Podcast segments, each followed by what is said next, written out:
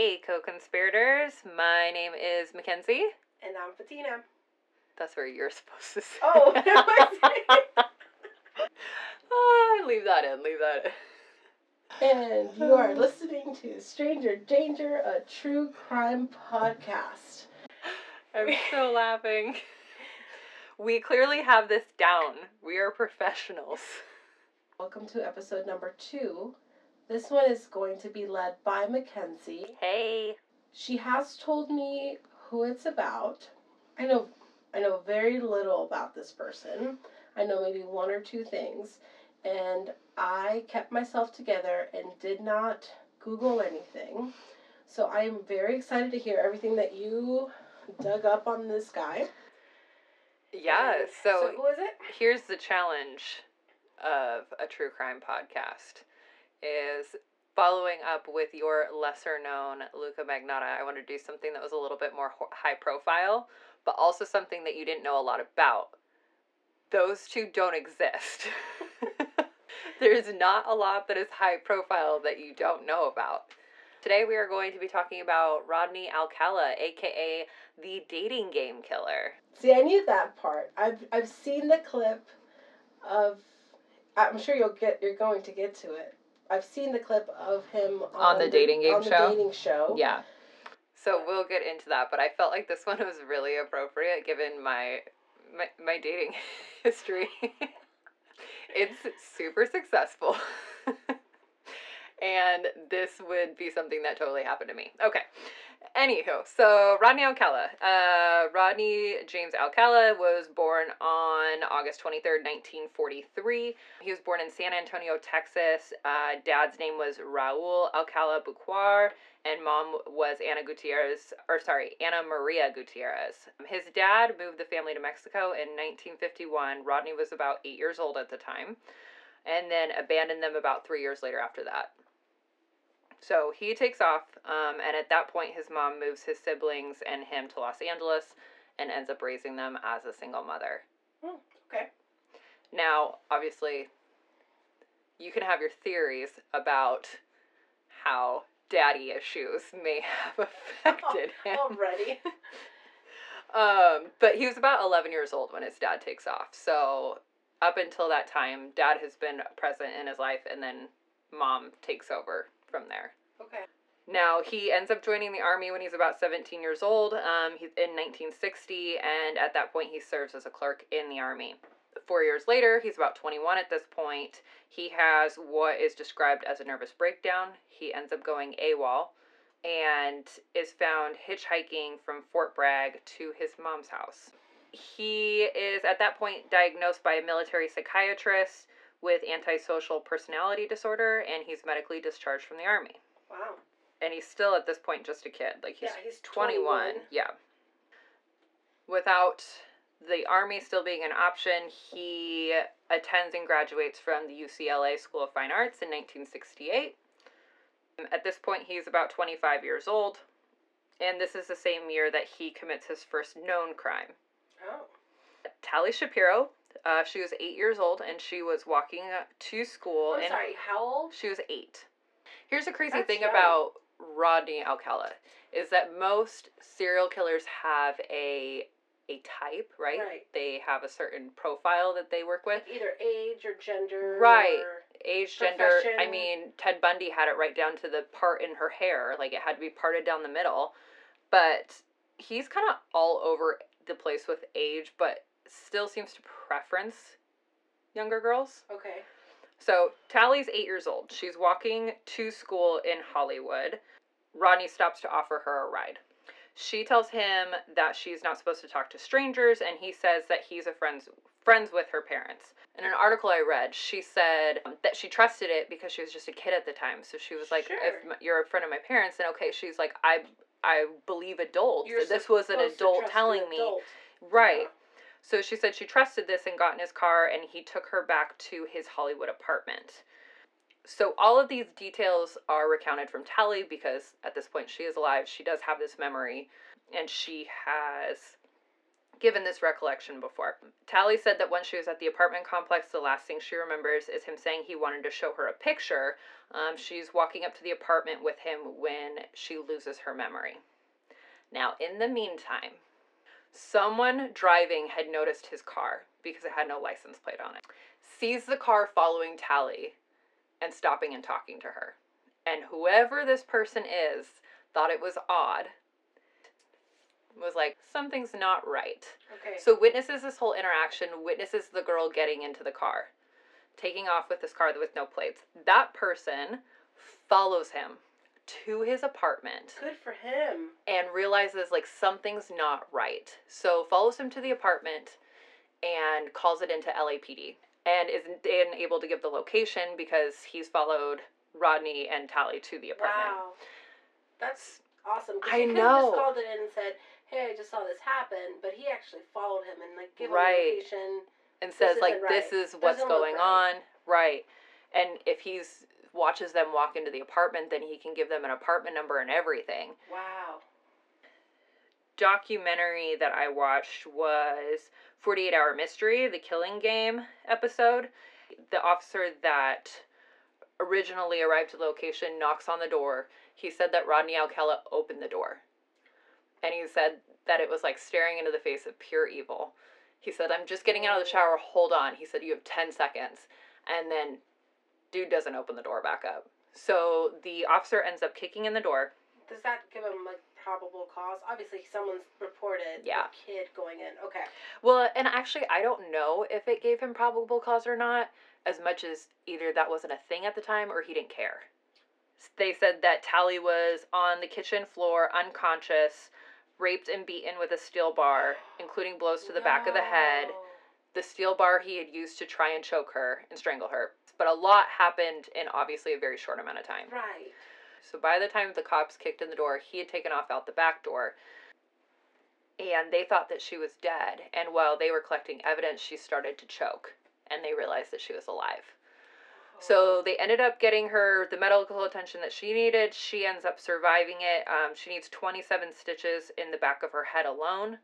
Um, but at this point, Rodney Alcala is gone. He has fled out the back door and takes off to New York.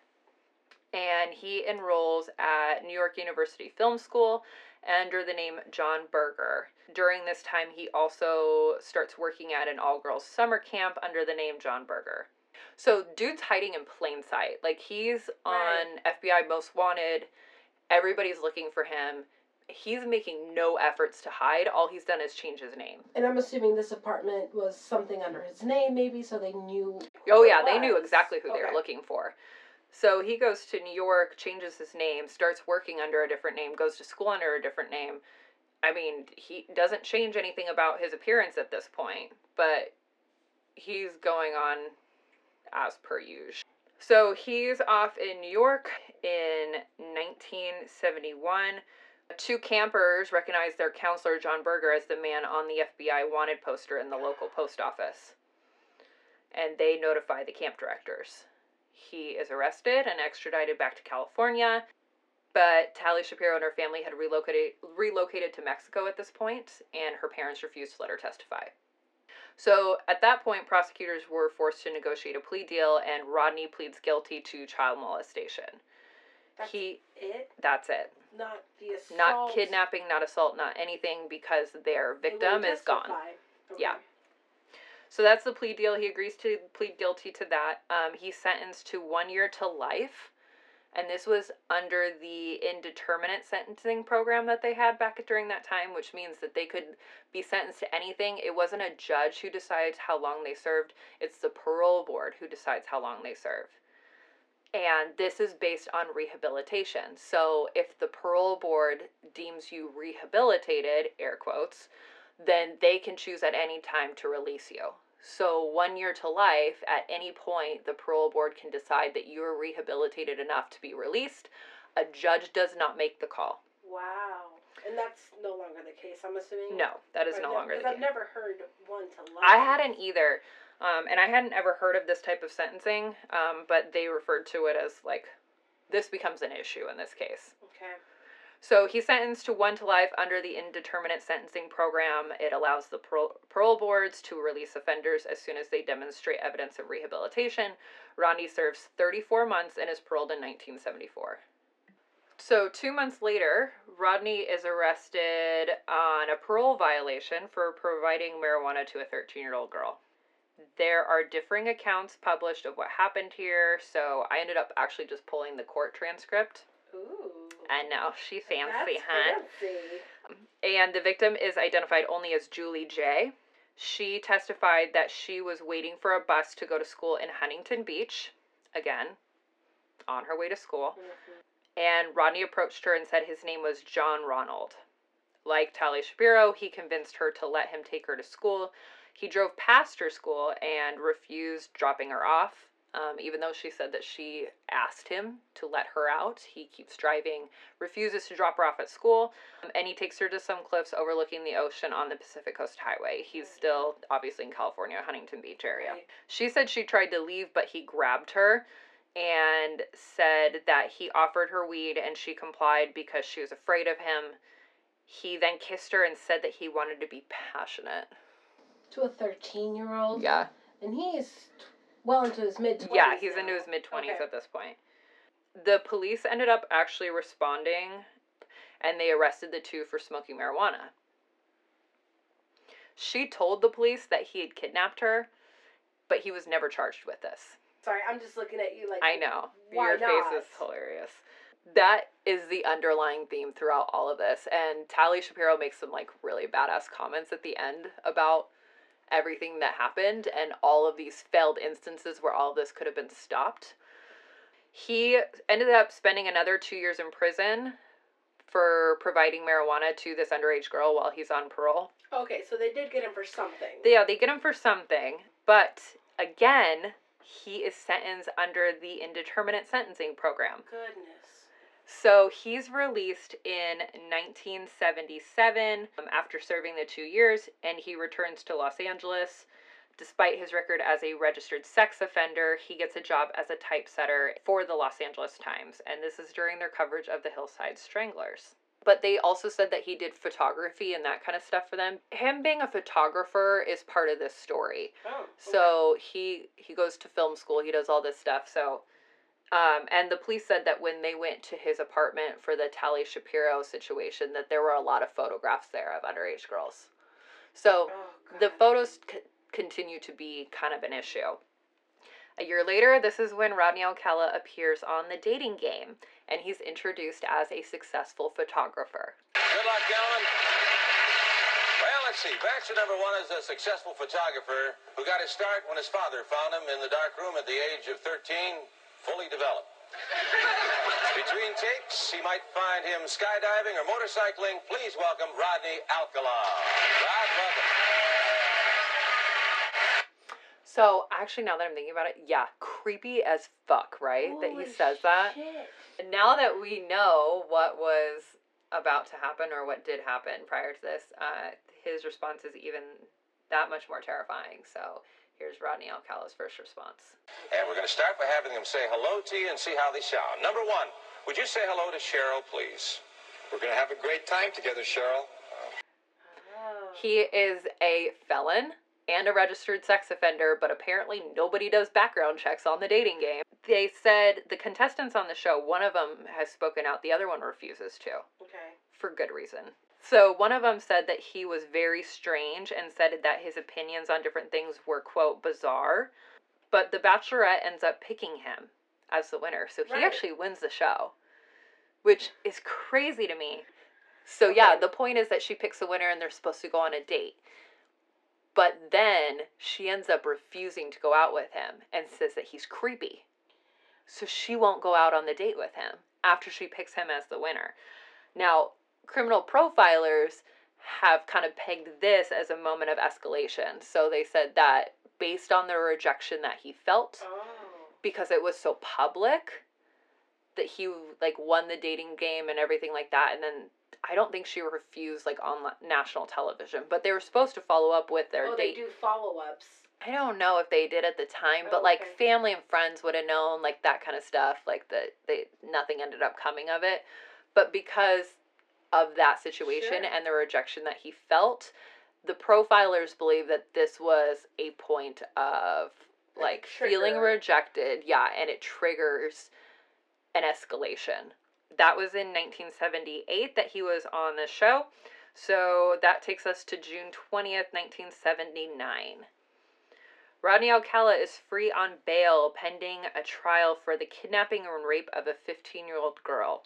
Wow. I have looked everywhere for information about who this 15 year old girl is, what the circumstances were behind this, and I have kind of come up empty handed. So if anybody has, like, can fill in the blanks for me on this particular one, let me know. Like, DM me, hit me up on the Instagram, email me, because I, this one's driving me crazy. Because when I look at all the timelines and everything, she's the only one missing from the timelines.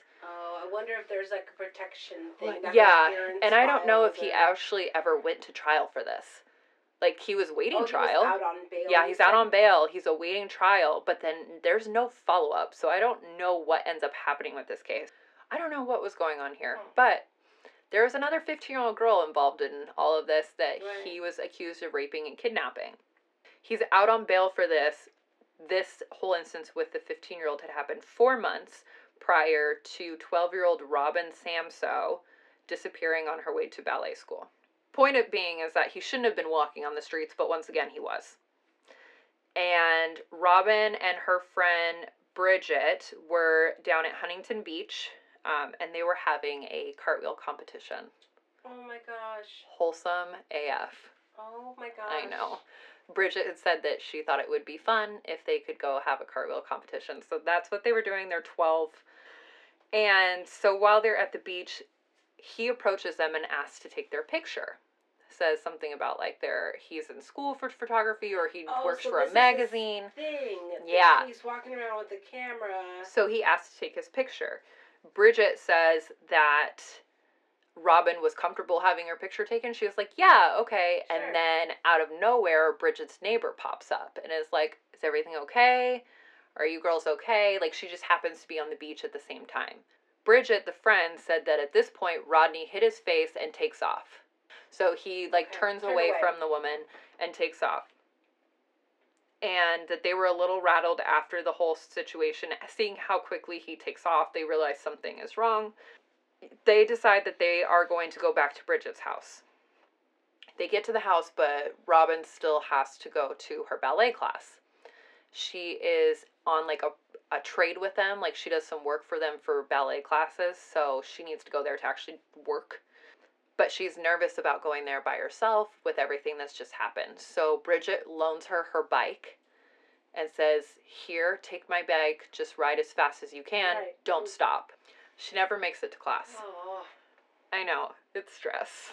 Stresses me out. There are so many opportunities where, like, I.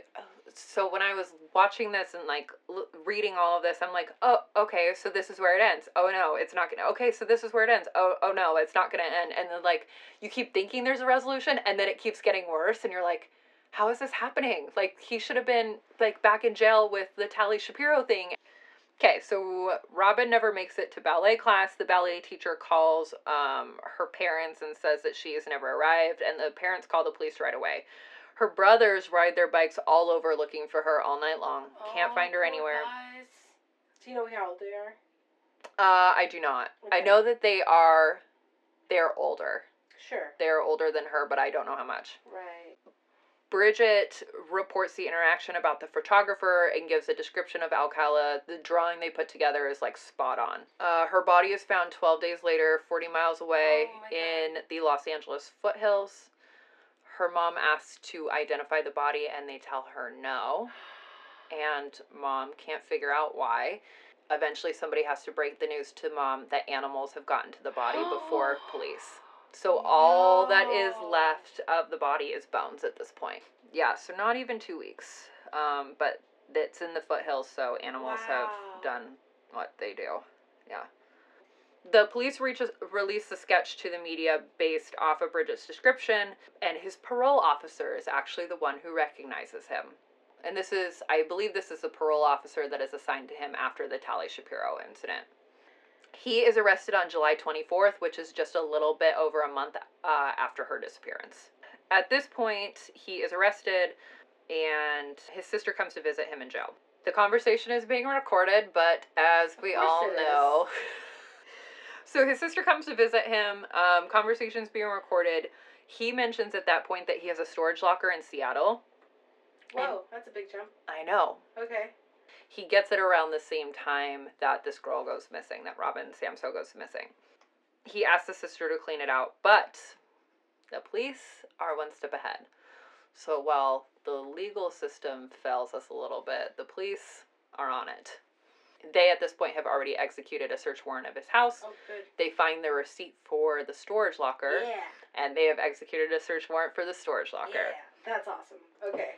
They, at that point, recover hundreds, if not thousands, of photos of women, uh, sexually explicit photos, underage photos, sexually explicit and underage photos, and in this locker are also Robin's earrings in a little pouch. Do they know what the earrings looked like?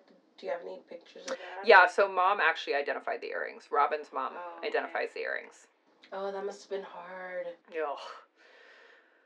So, in February 1980, he goes on trial and is convicted for the kidnapping and murder of Robin Samsoe and is sentenced to death. Now, you might think this is where things end, but Well, yeah. you would be wrong. His sentence is overturned on the basis that he was not given a fair trial, saying that it was not fair that the jury was made aware of his previous sex crimes, and that that somehow swayed them. That wouldn't have swayed them if there was enough evidence I know. Robin. I know. So he's retried and reconvicted in 1986 and again sentenced to death. Oh, okay. But the verdict is overturned again in 2001. In 2001. In 2001. I mean, it seems recent. I know It is 2019, because but- this keeps going on. Okay, so 2001. We're not even close to being done at this point. Really? I know. He's literally been arrested and convicted of how many things on how many different occasions, and this is. So my question is, why did it o- get overturned the second time for? This one was weird to me. It had something to do. It had something to do with the park ranger that That found her? discovered the body. I don't. I literally could not make sense of it. I don't know. Okay, so It was some BS reason, basically. So it gets overturned again in He 2001. must have some good ass lawyers then, to be bringing up such bogus. I am stuff. so glad you said that. Because prosecutors enter a motion to retry Alcala along with four newly identified victims in 2003. Hold the thought about him having really good lawyers. Just Okay. put a pin in that, if you will. uh, by this time, DNA testing has significantly improved. So they get a sample of his DNA despite his obvious like complaints and refusals about that. I think California was the first state that anyone who has been convicted of a felony You doesn't have an option. Yeah. They automatically take a sample and they will cross check it with past crimes. So, yay, California. Right. So and this is at this point 2003. Right. Now, despite his conviction being overturned, he's still in jail this or in prison this whole time. Sure. So, 2003, they are prosecuting him a total of five victims. Um, they have tested his DNA and they've linked him to the rape and murder of Jill Barcomb, who was 18 when she was found in a Los Angeles ravine in 1977. Um, originally, investigators thought she was a victim of the Hillside Strangler, but DNA evidence obviously proved otherwise. Georgia Wixted um, was 27. She was beaten to death in her apartment in 1977.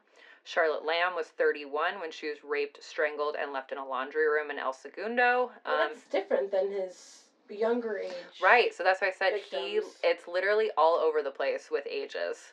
I think he just prefers the younger ones.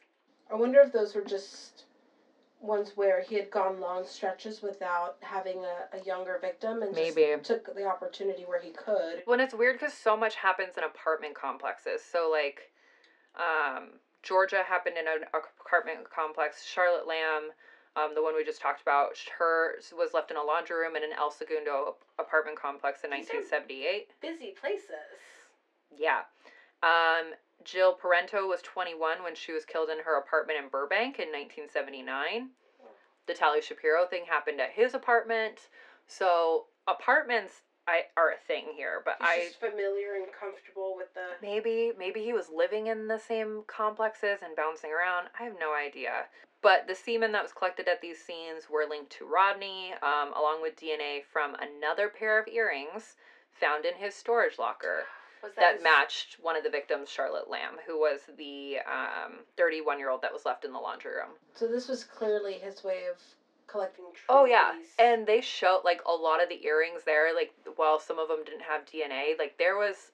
There was a lot of earrings. Oh wow. Um, on one of the evidence tables, they laid out several different pairs. So I think those were kind of the trophies that he was taking.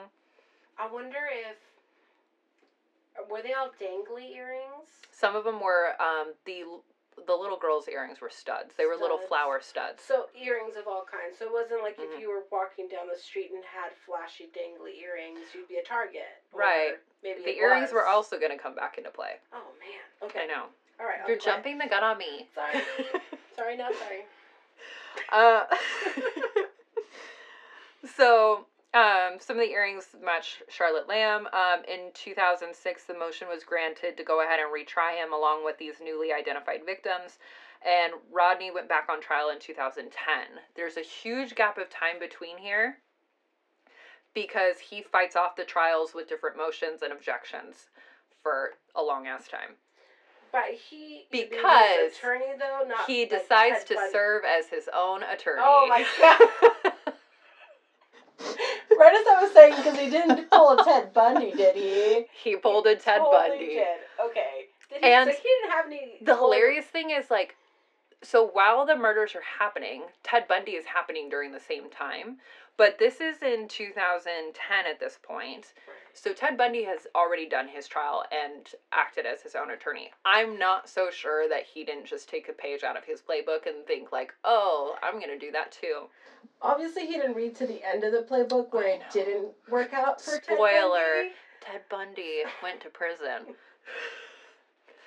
But to his credit, this guy has the IQ of a genius. So Like, while actually, yeah, like Oh. actually, I read that he had reportedly said that he like that was a self assessment. Like I I have the IQ of a genius, but he was tested. There's some contradictions about like what the actual score is, but either way, the low end to the high end, both of them test in the genius category. wow. So he is a genius. Um, so that is something to keep in mind. But he does decide to act as his own attorney, and he fixates on the Robin Samsoe case, and doesn't really address either of the other four victims. So while he is fighting to prove his innocence with this one, he kind of Mhm. forgets about the other four. He offers an alibi for the Samsoe case, saying that he was at the Knott's Berry farm, but he doesn't offer any type of alibi for any of the other cases. He only says that he doesn't remember murdering them. That's it. That's his. That's literally it. That's what he's hanging his hat on. I, I don't remember. Yeah.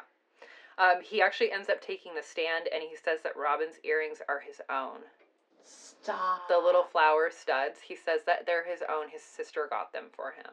But he can't explain how Charlotte Lamb's DNA ended up on the other pair in his locker. And those ones, I am almost positive that the clip that they showed of him holding up earrings in the 48 hour documentary I watched are hers.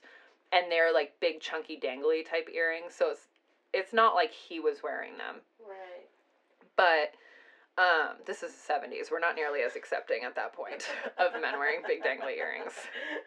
You do you all day long now, but and even then I don't think you would have been I don't think he would have been walking around wearing flowers studs either, but he Okay. says that they're his. Were his ears even pierced? He says that they were pierced and sh- that he was even wearing the earrings in the dating game. Was he? Can't tell. We'll His look at- covering his oh, ears. hair's long. Can't tell. Um, but they did say that he might have been wearing like gold ball studs or whatever. Um, but it, the earrings were flower earrings. Anyway, he acts super bizarre during these trials. He cross examines himself and changes his voice depending on like what character he's playing at that moment. Oh wow. So when he's acting as his own attorney, he will address himself as Mr. Alcala, like in the third person, and deepen his voice as the attorney.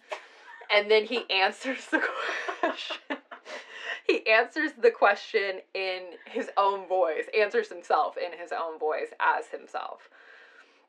So he just acts really freaking bizarre. And they let him do this. They're not like, sir, Yeah. are you okay? Or do you? the fact that nobody has like questioned his sanity although he did have several experts like psychiatrists and everything like that that gave all of their own diagnoses about multiple personality narcissism that kind of thing Uh-huh. basically diagnosed as having a serious personality defect but not necessarily that he's crazy Just like you're weird, you do this kind of thing where you like you're a psychopath but you're not insane right. You know what you're doing. You're well aware of what Yeah, you're doing. You're just Okay. dead inside.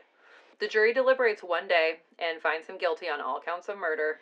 You know what? I just found out that when a jury goes to deliberate, they have to spend about 30, 40 minutes just reading the instructions again out loud, Uh-huh. and they have to appoint a foreperson if they haven't already, Mm-hmm. and they have to go through every single question that is being asked of them and make sure that they're only answering what is being asked right. Right. So So when that they say like time. right, a jury deliberates for one hour, they're Right. actually like deliberating for ten minutes. Right. So they've already made up their mind going in. There's Right. no feverishly back and forth. I think this or let's think about that. Right. A day isn't that short. It isn't that long either. We've seen juries out for weeks at a time. They probably just took that long because of Maybe how took much a there lunch was. break. And they're like, you know what? I want to stay in a hotel tonight. Let me get a little Oh, pizza room in me. service. Oh, you know, Well, I and this is the third freaking time. I'm just saying there's a lot to go over. They have to look into a lot, but they but a day is not that long. Right. So he's found guilty on all counts. And then during the penalty phase, which I think is just like a fancy way of saying the sentencing phase, Oh, okay. This is another like crazy part. During the penalty phase, the sentencing phase, aka, Tali Shapiro actually takes the stand to testify against him because she is a bad bitch. I literally I live for this. So the little girl who was 8 years old at the time of the attack, Yeah. now as a grown-ass woman, takes the stand to testify against him. I was like, I want to make sure you go down. Yeah. I want to make sure they know that this is not your first time. It wasn't your last time. You've done this before. And he fuck yeah, actually awesome. ends up owning what he does and he apologizes to her. She says she doesn't even remember him apologizing because remember at this time he's acting as his own attorney so he can cross-examine.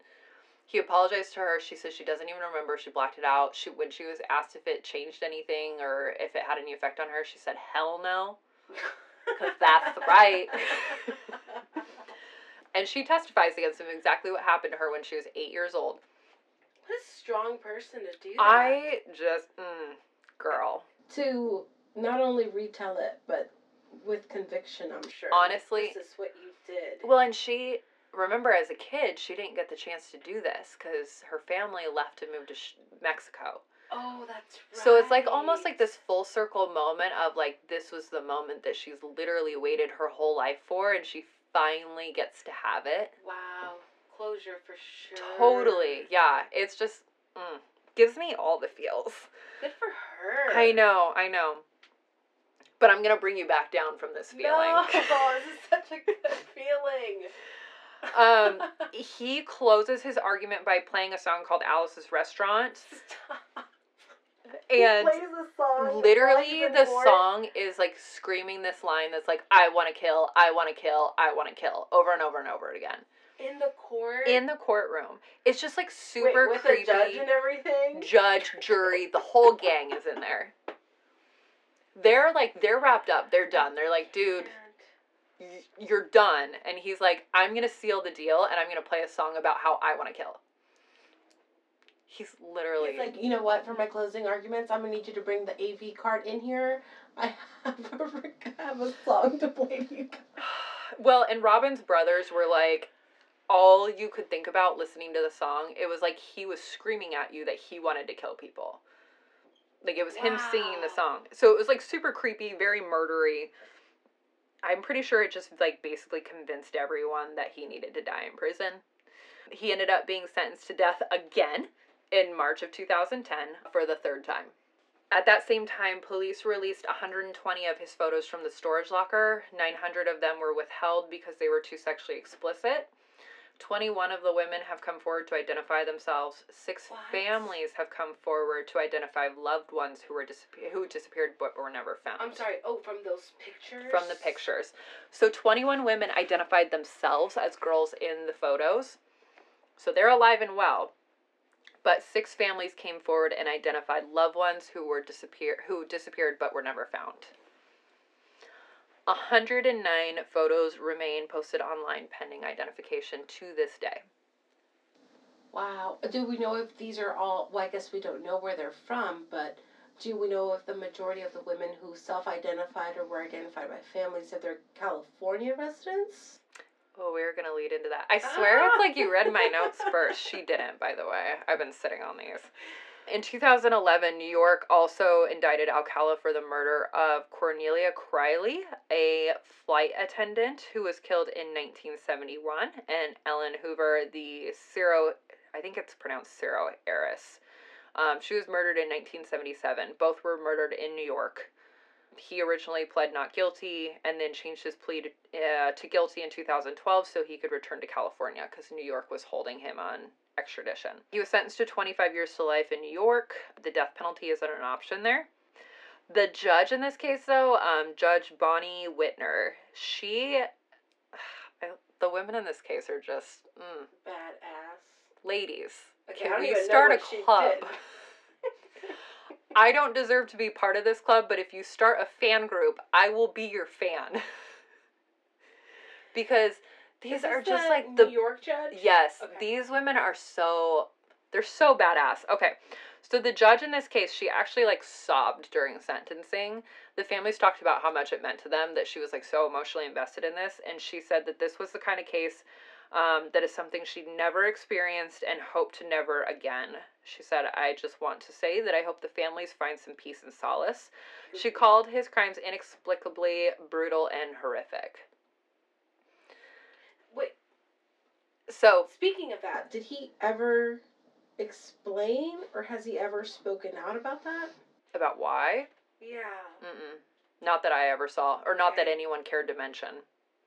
So as far as we know, he's creep who was all over the board. So you Oh, we're couldn't done. sit- Oh man.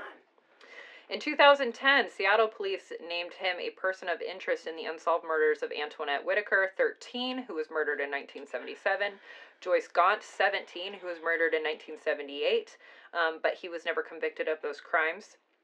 He was also connected to the 1977 murder of Pamela Jean Lambson of San Francisco. She was 19, and 28 year old Christine Ruth Thornton, who disappeared in Wyoming in 1977.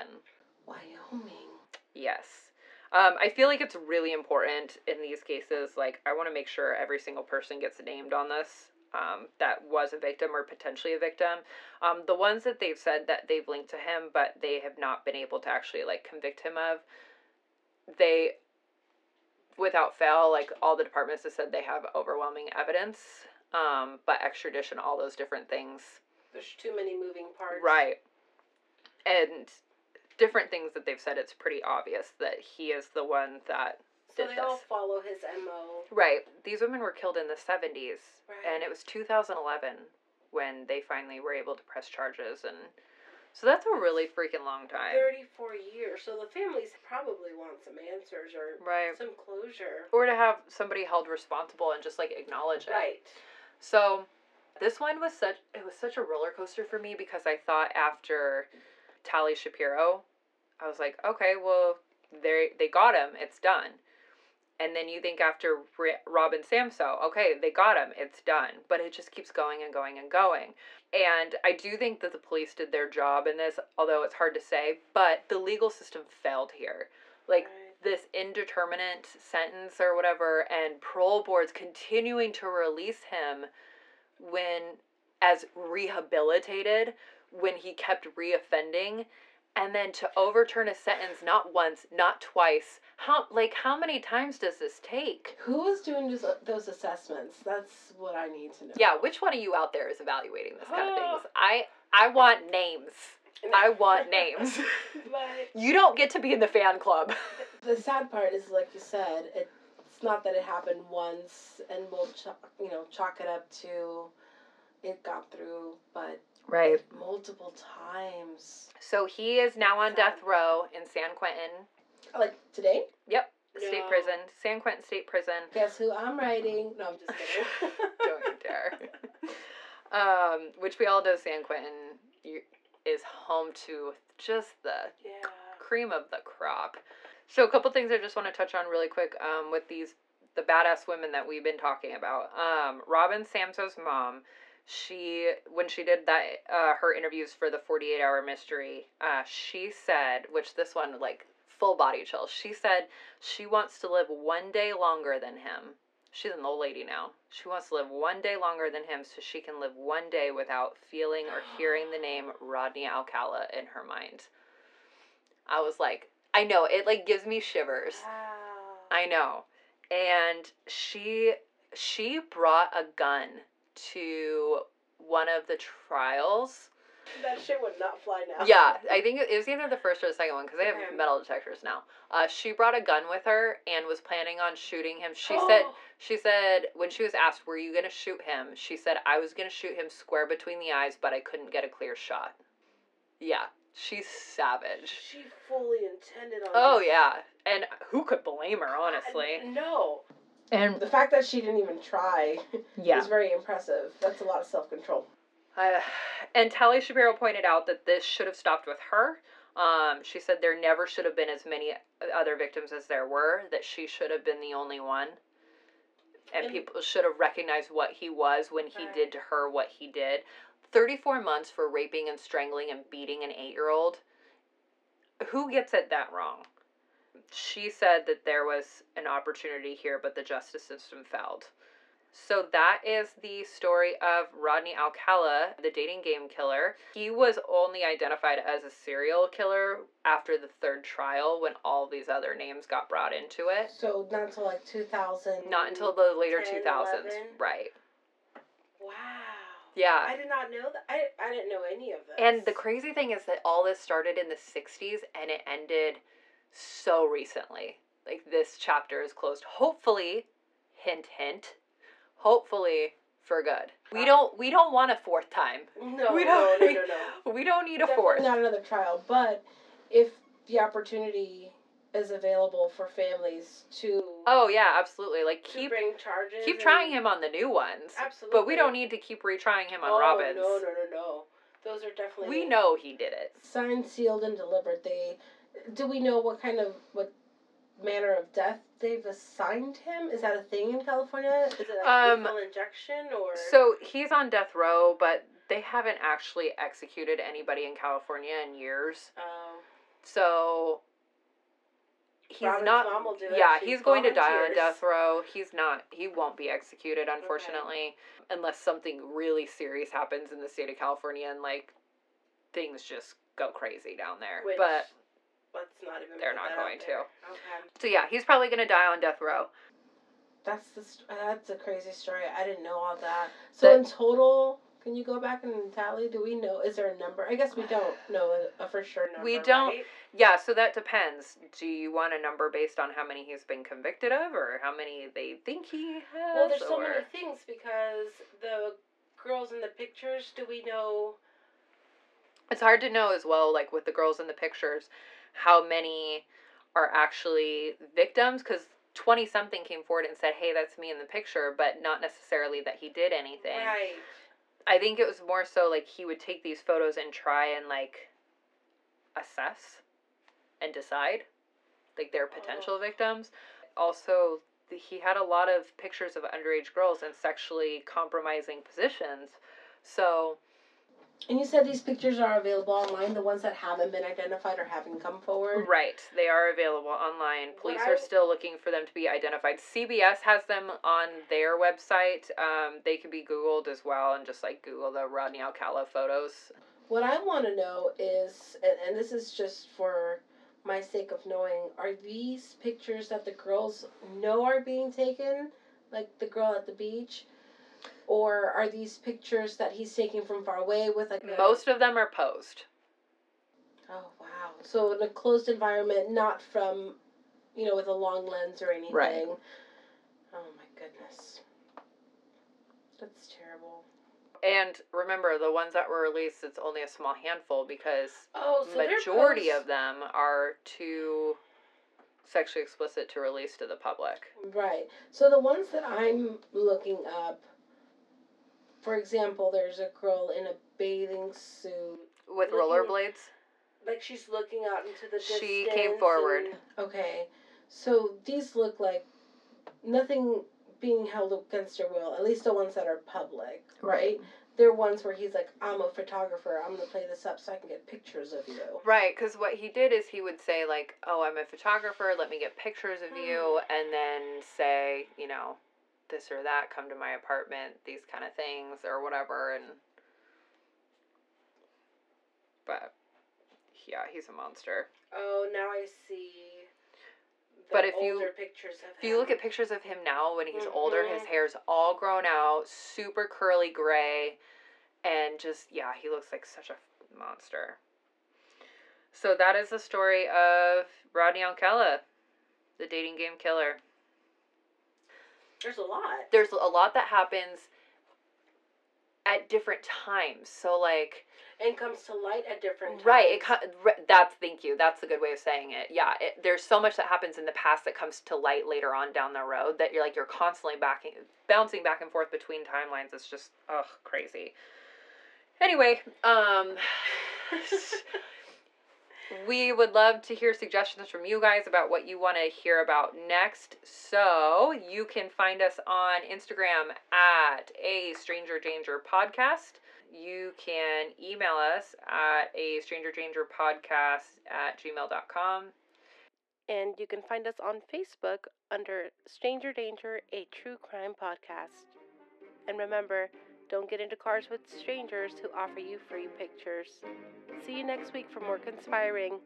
Bye bye now.